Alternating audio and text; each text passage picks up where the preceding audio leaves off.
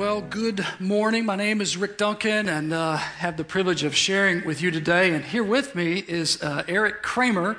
And uh, some of you know Eric, and many of you probably don't know Eric. He's one of us. He's a CVCer uh, who has given up a lucrative, um, stable position in the medical field to go uh, with his wife Sheena and their children to be missionaries in kind of a remote part of Mexico. So tell us a little bit about your ministry. Uh, what have you been doing? Uh, how things going down there? Uh, they're they're back for the holidays and they're headed back in January. So how things going? Yeah, some of us, some of you guys might remember, we left from here uh, in January of this year. Um, my wife and I and our two kids serve about nine hours south of the El Paso border in the Sierra Tarahumara, which is a mountain range in Mexico. Um, we work at a pretty remote missions hospital there. Um, and the hospital was put there to uh, serve the needs of the Raramuri or Tarahumara uh, people group.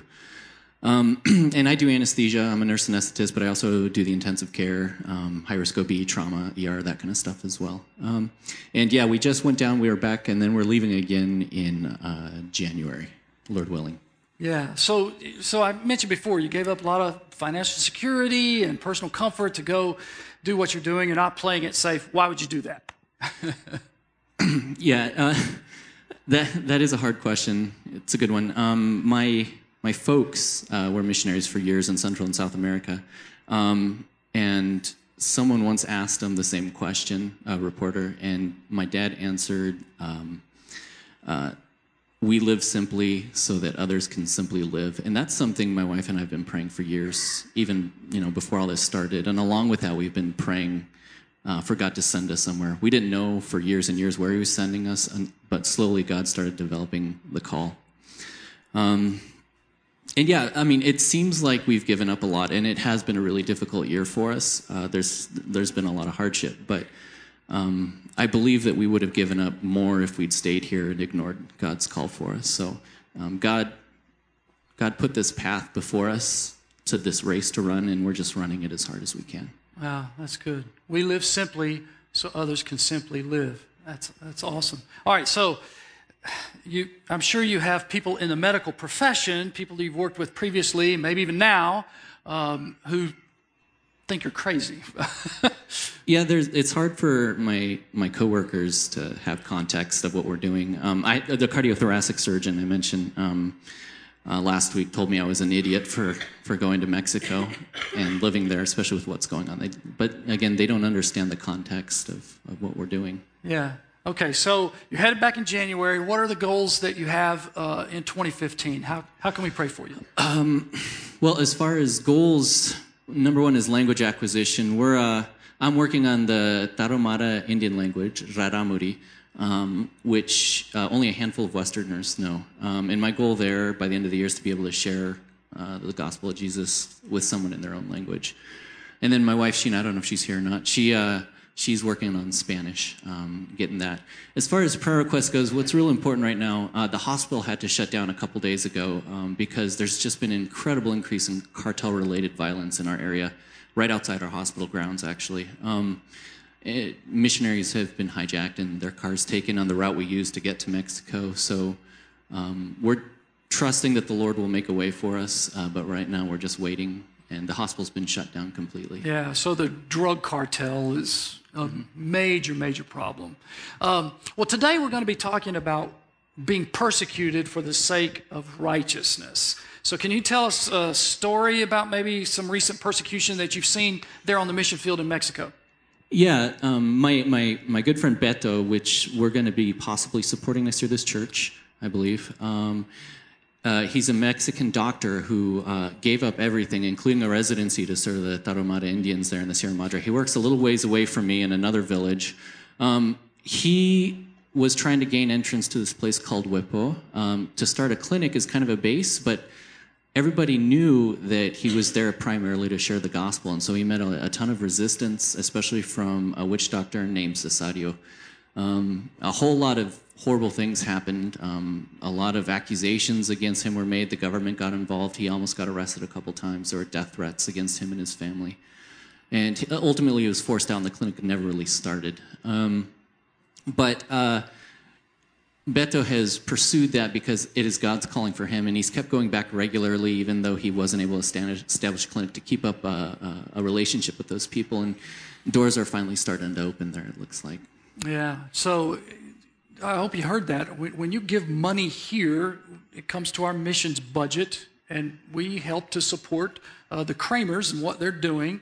And then we're also helping to support this national missionary, yeah. Beto. Who doesn't have a missions organization. He gets no money at all, no funding. So, yeah, yeah. yeah. So thank you important. for your contributions here because you're making a difference. Well, would you read our scripture for us today and then uh, pray for us that we will be people that also won't play it safe? Sure. So, uh, Matthew 5 10 through 12. Blessed are those who are persecuted for righteousness' sake, for theirs is the kingdom of heaven. Blessed are you when others revile you and persecute you and utter all kinds of evil against you falsely on my account. Rejoice and be glad, for your reward is great in heaven, for so they persecuted the prophets who were before you. Let's pray.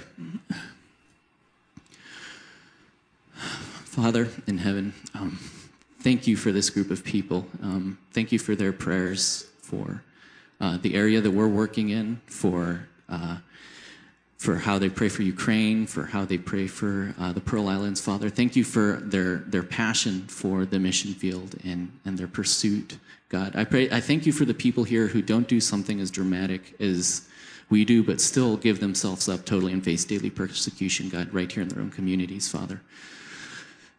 Lord, I want to pray also for the people overseas that are in prison in your name right now, Father. People in Iran, people in Turkmenistan, people in Egypt, people in China, Father. People that are alone, people that are abused, Father. I pray that you comfort them right now.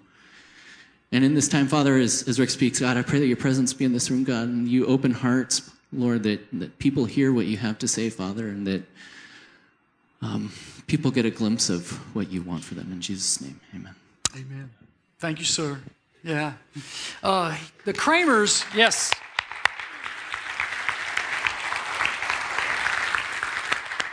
The Kramers are going to be out in the foyer, and they've got uh, a few things to hand, to hand out, you know, pictures, brochures, and that type of thing if you want to find out more about what they're doing. Um, so we are proud and grateful for their service, and uh, it's, it's an honor and privilege to be able to support them. Eric read it. Blessed are you. Blessed are those who have been persecuted for righteousness' sake, for theirs is the kingdom of heaven. It's a sobering thought from Jesus. All the other blessings in the Beatitude, we kind of go, I want to embrace that. This one, not so much. You know, several times in this series, Pastor Chad taught us to look at the flip side of the passage, to kind of turn it upside down or inside out. So let's do that here. Cursed are those who are not persecuted for righteousness' sake, who play it safe, who won't go public with their faith, who won't speak up and be a verbal witness for Christ, who simply want to blend in, who want to be liked by everybody, who won't stand up to injustice and oppression, who are stay in the closet Christians. Cursed are those who are not persecuted, for the kingdom of heaven is not theirs. That makes it even more sobering. I mean, listen, unless we face some kind of persecution as followers of Jesus, he says we're not going to inherit the kingdom of God. So, follow Jesus, suffer persecution. We don't try to be unliked. We aren't out there looking for pain, but the scriptures are clear. Experiencing some level of persecution is normal for a follower of Jesus. You cannot be a genuine follower of Jesus and escape persecution. 2 Timothy chapter 3 verse 12. Indeed, all who desire to live a godly life in Christ Jesus will be persecuted. All means all. I mean, think about it. Who, who lived the most godly life ever? Well, of course, it was Jesus. Yet the world hated Jesus because the world loves darkness more than it loves light. Jesus did not play it safe. They put him to death on a cross. He was persecuted. And he said this Remember the word that I said to you? A servant is not greater than his master. He's the master, we're the servants. We're not greater than him. If they persecuted me, he says, they will also persecute you. So a lot of people say, Well, I want to be like Christ. I want to be Christ like. You got to understand something persecution is part of the deal. And yet we think that a really great Christian is this nice, popular person who never offends anybody and he's always easy to get along with. If these verses are true, then the nice guy that's literally liked by everybody is not really a Christ follower. Because, see, a Christ follower doesn't play it safe. We weren't saved so we could avoid hard things. We're not called by Jesus to play it safe. So, so as we wrestle with this today, I want us to ask and answer three questions. What's not persecution? What is persecution? And then why should it matter to me? So, what's not persecution? Four things, like the trials of life. I mean, what's in the zone here, what we're talking about, it is being persecuted for righteousness' sake. And there's some things outside that, that just simply aren't persecution. Trials of life. I mean, we all have normal trials of life that we go through. A flat tire on the way to church is not persecution. you know, I'm on the mission field, my water heater breaks. That's not persecution. So, trials of life, not persecution. What's not persecution? Suffering for self righteousness' sake is not persecution. I mean, Jesus doesn't say, Blessed are those who are suffering because they are offensive, obnoxious, unpleasant, or hateful. I mean, Jesus doesn't say, Blessed are those who are having a hard time because they're difficult to live with or are foolish and unwise in how they share their faith. See, sometimes we just come across as insensitive, arrogant, holier than thou, judgmental know it alls. And no wonder we get negative pushback. I mean, being persecuted for our faith is di- different than being persecuted because we're acting like jerks. So, what's not persecution? Suffering for self righteousness' sake. What's not persecution? Self inflicted wounds. Listen, if you're not doing your job well and you're fired or you're demoted or you're not given a raise, that's not persecution. I mean, if you're suffering because of something foolish that you've done, that's punishment, not persecution. So, what's not persecution? Self inflicted wounds. One more. What's not persecution? Partisan political conflict. Now, Jesus doesn't say, Blessed are they that are persecuted because of some cause. And let me hurry to say that some causes, of course, are biblical. We stand up for the unborn, for the poor, for the orphans, and for the oppressed, for people that can't speak for themselves. We fight against injustice, but we got to be careful about how we mix religion and politics. Jesus doesn't say, Blessed are you who are persecuted because you're a Fox News fanatic. He doesn't say, Blessed are you who are persecuted because you're an NPR groupie. If you claim to be a Christ follower and you feel like you're constantly being persecuted because people don't like your Facebook posts, then please take a look on how you're communicating. I mean, are you attacking people or are you loving people? I mean, because you might be getting justified pushback, not persecution. See, Jesus is our example, right? He didn't bring down persecution on himself because of his arrogance and his foolishness. He was meek. He was merciful. He was a peacemaker. He was kind. He was gentle.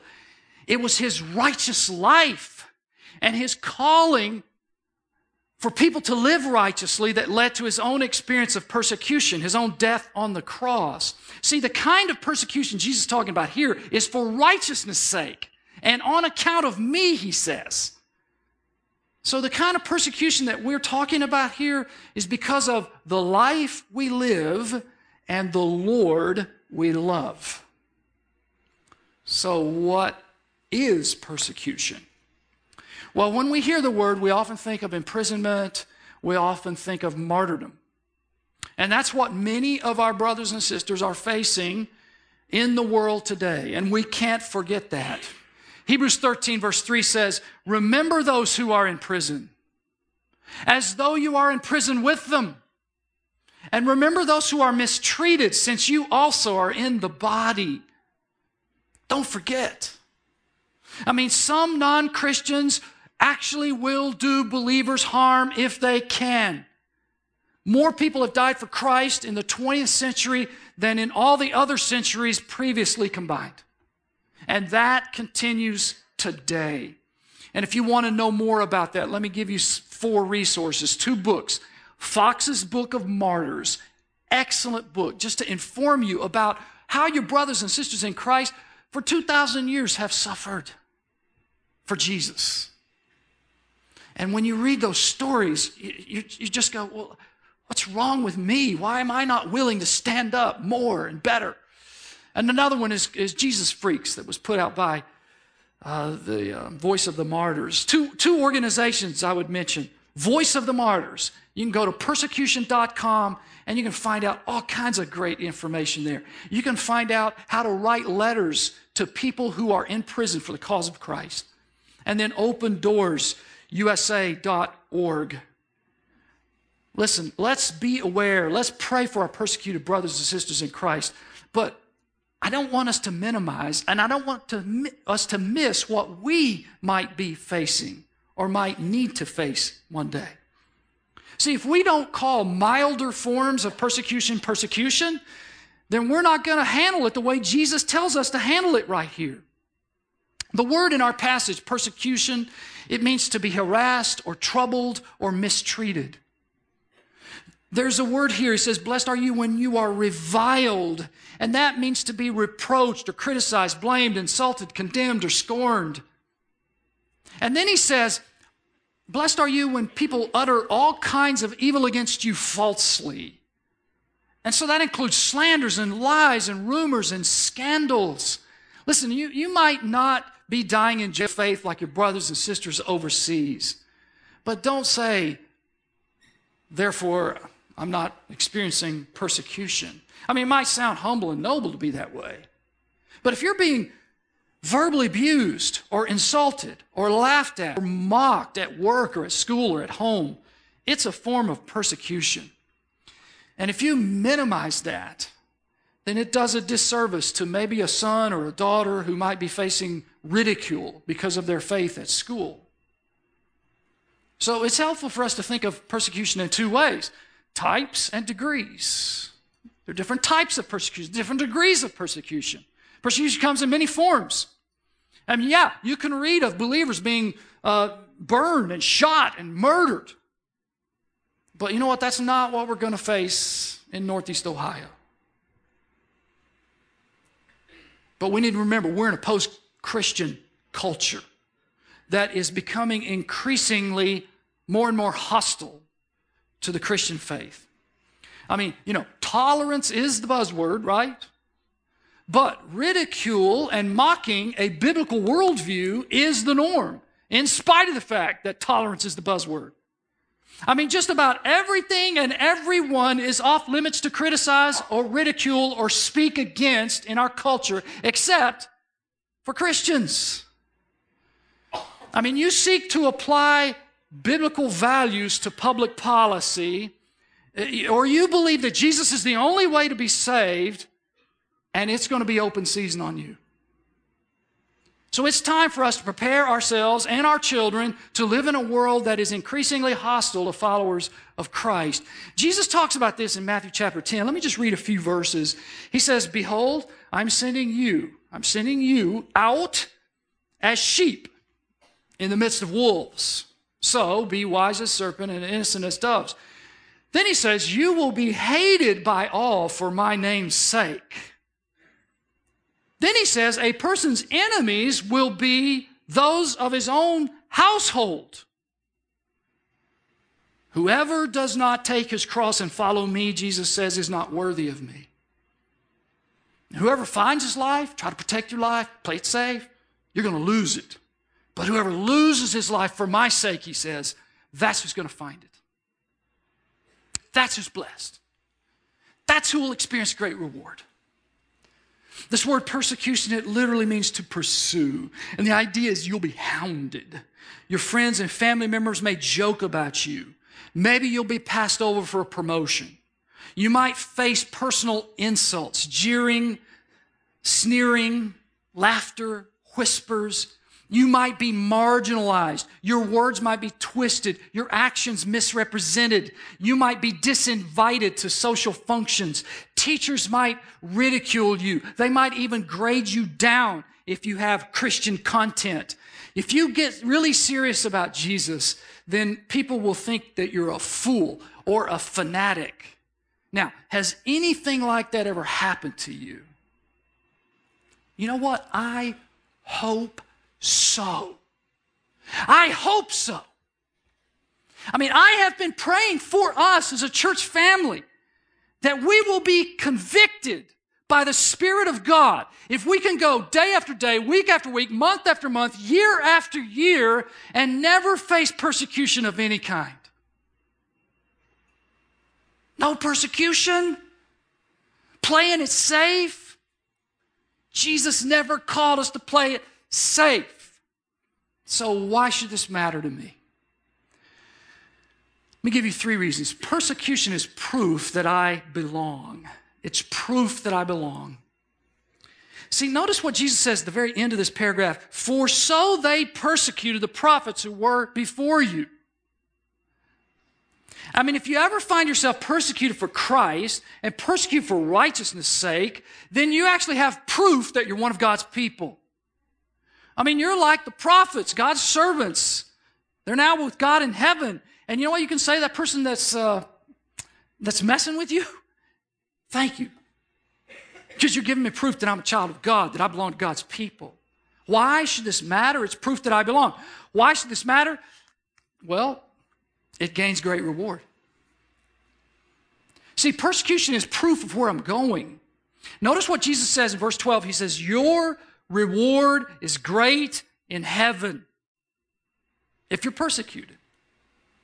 When persecution happens to you, it's proof of your eternal destiny. The world is telling you, you don't belong here. You're set apart. You belong to another realm. And that realm is awesome, right? I mean, in heaven, our bodies will be changed and glorified. There'll be no sickness. There'll be no disease. There'll be no sorrow, no sighing. All of our tears will be wiped away. No wars, no unhappiness. Even for a second, we will know only joy, only purity, only wonder. This is what is waiting for us. Don't forget that. And it's why we can say, like Paul, for to me to live is Christ and to die is gain. It's better by far. So, you know what? You want to belittle me? You want to torture me? You want to mock me? You want to kill me? This world's not my home. Pain, death, not the ultimate threat. I got a home in heaven and I got a reward, a great reward, Jesus says, waiting for me. So you stand with Jesus and you stand for Jesus in this life, you're going to be home in heaven with him for all eternity. You will receive a great reward. Jesus isn't messing around here. Blessed are you. A great reward is coming. Why should this matter? Well, it's proof that I belong. It gains great reward. And I love this one the most. It shows off the worth of Christ. When you're persecuted and you can rejoice, and sing a song that shows off the worth of Christ. See, Jesus says this Blessed are you when others revile you, persecute you, and say all kinds of evil against you falsely on account of me. The persecution's got to be connected to the person, Jesus. When we suffer persecution on account of Christ, it proves that we see Jesus as someone supremely valuable. He is so worthy he is so amazing.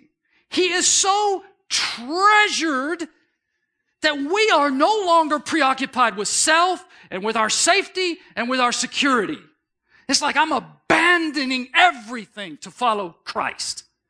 What Jesus has done for me on the cross and through his resurrection to forgive me for my sins, to give me a home in heaven, to show me how much he loves me, that is worth more than personal peace. It's worth more than comfort. It's worth more than affluence. It's worth more than anything. So when we are willing to suffer on account of Christ, some of the people around us are going to take note. And they may wonder, what is so great about Jesus that makes him or makes her willing to suffer? And it's what the doctors are looking at with the Kramers. Why would they give up comfort and affluence to go to a hard place? Answer Jesus is worth it all. Maybe you've heard the statement uh, the blood of the martyrs is the seed of the church. I mean, what grew the church in the early days? It was that people would be willing to sacrifice their very lives for Christ. Paul sacrificed his life for Christ. Peter sacrificed his life for Christ. James sacrificed his life for Christ. They died for Jesus. And people took note. Jesus must be awesome if he's worth dying for. Tertullian is a man who lived in the early days of the church, and he said it this way Go on, rack, torture, grind us to powder. Our numbers increase in proportion as you mow us down. The blood of Christians is our harvest seed. People just need to see that Jesus is our greatest treasure. And you know what? Some of us, we just want to blend in because Jesus is not our greatest treasure. He's not more important to us than anything else. That's why we're lukewarm and we're complacent. And we need to take a hard look. People will be drawn to Him as we lift Him up. Persecution, it's proof that we belong. It gains great reward and it shows off the worth of Christ. No wonder Jesus says, Blessed are those who are persecuted. Listen, that's part of what it means to live the good life. Your best life now includes persecution. And think about it if you've been shaped by the seven Beatitudes that we've talked about previously, you're going to be fundamentally different. You're going to be righteous, you're going to be salt, you're going to be light. And the world won't like it. The world won't like it. But if Jesus is your example, if Jesus is your forgiver, if Jesus is your Lord, if Jesus is your treasure, then you know what? You can rejoice in the face of persecution because you will be very much like Jesus, who for the joy set before him endured the cross. Persecution is coming. I'm joyful, Jesus says as he faces the cross. Blessed are you. Great is your reward in heaven. Rejoice and be glad because you are sharing in the sufferings and you're sharing in the joys of Jesus. You know, as a nation, we are facing yet another difficult racial divide as a result of the tragic events in Ferguson, Missouri. One of the best responses I've read comes from an African American. Uh, his name's Benjamin Watson. He's an NFL player. He played for Browns just a few years ago. And in his essay, he talks about his emotions. I'm angry, frustrated, fearful, embarrassed, and so on. And then he writes, last paragraph, ultimately, the problem is not a skin problem, it's a sin problem. Sin is the reason we rebel against authority. Sin is the reason we abuse our authority. Sin is the reason we are racist, prejudiced, and lie to cover for our own. Sin is the reason we riot, loot, and burn. But I'm encouraged because God has provided a solution for sin through his son Jesus, and with it, a transformed heart and mind, one that's capable of looking past the outward and seeing what's truly important in every human being. The cure for the Michael Brown, Trayvon Martin, Tamir Rice, and Eric Garner tragedies is not education or exposure. It's the gospel of Jesus Christ. Wow. Now, I got to tell you, not every you like it, but not everybody likes that. Someone sarcastically wrote, Oh, thankfully, Jesus will save me. For a second, I thought I might have to take actual responsibility. Another responded, For Watson to invoke Jesus in his comments was disgraceful. Jesus did not have, nor could have had, anything to do with what happened. And yet another wrote, I hate this foolishness. The gospel helps no one. Now, what's that? This is a mild form of persecution. But Watson, he's not playing it safe. I mean, hey, this was a great essay. All of his feelings and emotions, really great, really great insights. And he could have left that last paragraph off about Jesus, and everybody would have thought it was awesome. But he's not ashamed of Jesus. He's going public with the idea that the main problem is not a skin problem, it's a sin problem, and that Jesus is the solution. And because he said that, he's getting some thumbs down. He's standing up for Christ, willing to be insulted, and have all people say all kinds of things against him falsely. Now, how about you? By the way, if you want to get this little essay, you can pick it up at our information tables. It's really good. Listen, don't ever be ashamed of Jesus. Let them laugh. Hoist your flag. Show your colors. Live for Christ. It's our calling to share Jesus with people who won't necessarily agree with us. Why? Because some of them will eventually come to faith. And what we do is we just try to state the case for Christ lovingly, carefully, gently, reverently, respectfully. And you can even say, hey, I'm not here to change you, right? Because we can't change anybody, but we know somebody who can. Only God's big enough to change a heart. I mean, if you want to be a person who never takes a stand, if you want to be a person who never invites people to new life in Christ, then people will think you're just fine. So go ahead, compromise with the world and blend in with the crowd, and you'll escape persecution, but you'll also miss heaven. Here's the truth to take home Jesus never called me to play it safe. Never called me to play it safe. Can you say that with me? Jesus never called me to play it safe. He didn't. In 1966, at a Fellowship of Christian Athletes camp at Black Mountain, North Carolina, several attenders were inspired to write a manifesto called The Fellowship of the Unashamed. It was distributed widely. And then in 1980, an African missionary was forced by his tribe to renounce Christ or face death. And he refused to deny Jesus and he was martyred. And a copy of this declaration, the Fellowship of the Unashamed, was found in his room after his death. Let me just read part of it to you. He says, I'm part of the fellowship, the unashamed. The die has been cast. I've stepped over the line. The decision has been made. I'm a disciple of Christ and I won't look back, let up, or back off. My past is redeemed. My present makes sense. My future is secure. I no longer need preeminence, power, position, promotions, plaudits, or popularity. I don't have to be right or first or recognized or praised or rewarded. I live by faith. I lean on Christ. I love with passion. I live by prayer and I labor by Holy Spirit power. My face is set, my gait is fast, my goal is heaven. My road may be narrow, my way rough, my companions few, but my guide is reliable and my mission is clear. I will not be bought, compromised, detoured, lured away, or turned back. I will not flinch in the face of sacrifice or hesitate in the presence of the adversary. I will not negotiate at the table of the enemy or ponder at the pool of popularity. I won't give up, shut up, or let up until I have prayed up, paid up, and preached up for the cause of Christ. I am a disciple of Jesus. I must give until I drop, preach until I'll know, and work until he comes. And when he does come for his own, he will have no problems recognizing me. My colors will be clear, for I am not ashamed of the gospel of Christ. Amen. Wow. Jesus never called us to play it safe. He didn't call me to be a nice guy. He didn't call you to be just a nice girl. He has called us on his mission to change the world. And that means that we have to be intentionally and verbally and sacrificially those folks who invite people to new life in Christ. Listen, what would your family be like or your workplace be like, or Northeast Ohio be like, if the people in your circle of influence were actually poor in spirit, if they mourned over their sin, if they hungered and thirsted for righteousness, if they were merciful and pure in heart and were peacemakers, what would your family be like? What would the world be like? But listen, business can't transform a person like that.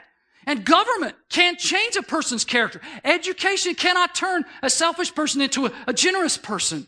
The only way people will be made new this way is if they have a personal encounter with Jesus Christ, the one who will forgive them and then transform them from the inside out.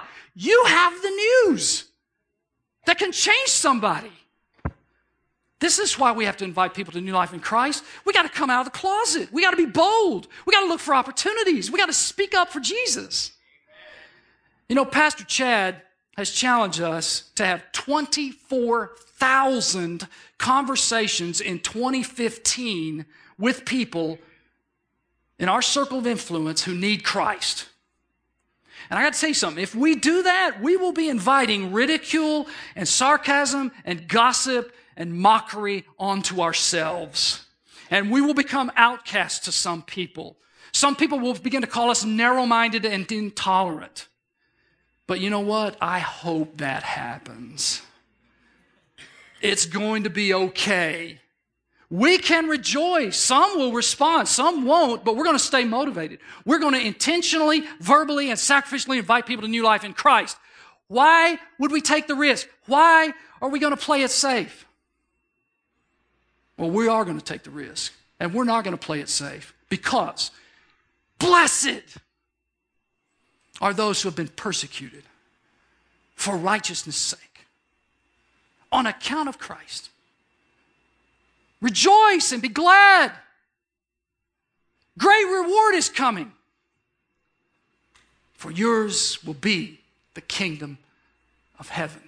Why are you here today? Why would God bring you here today? He doesn't want you to leave the same.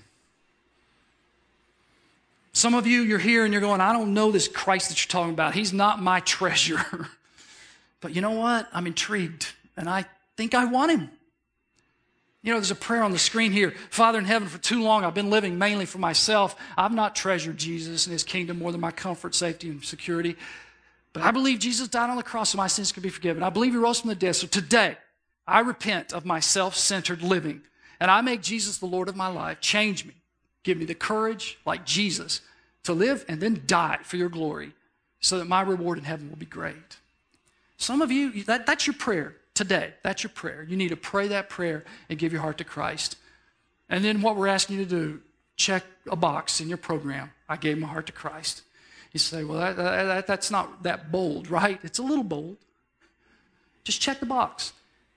Because he says, hey, if you're ashamed of me, I'm going to be ashamed before the Father in heaven. But if you will confess me, I will confess you before my Father in heaven. That's a, that's a little way to confess. Bam. Check the box. Put it in the basket because we want to help you grow. Some of you, you've been acting in rude, insensitive, and arrogant ways, and you've been claiming that it's persecution. You need to be asking Jesus to make you more meek and more pers- merciful in the way you stand up for righteousness. And finally, some of you have been playing it safe. You've not gone public. You've not been verbal about Jesus. I hope hundreds of you will check that third box. I've been lukewarm and worldly. And I'm asking God for more boldness to be a faithful witness for Christ. Father, I thank you for the Kramers examples to us, and the Tuckermans, examples to us of people who aren't playing it safe. May their examples, and the example most of all of Jesus himself, lead us all to be more bold for you. So, Lord, we're not going to go looking for persecution, but when it comes, we will rejoice and be glad because a great reward is headed our way. Make it so for this church, Lord. In Jesus' name I pray.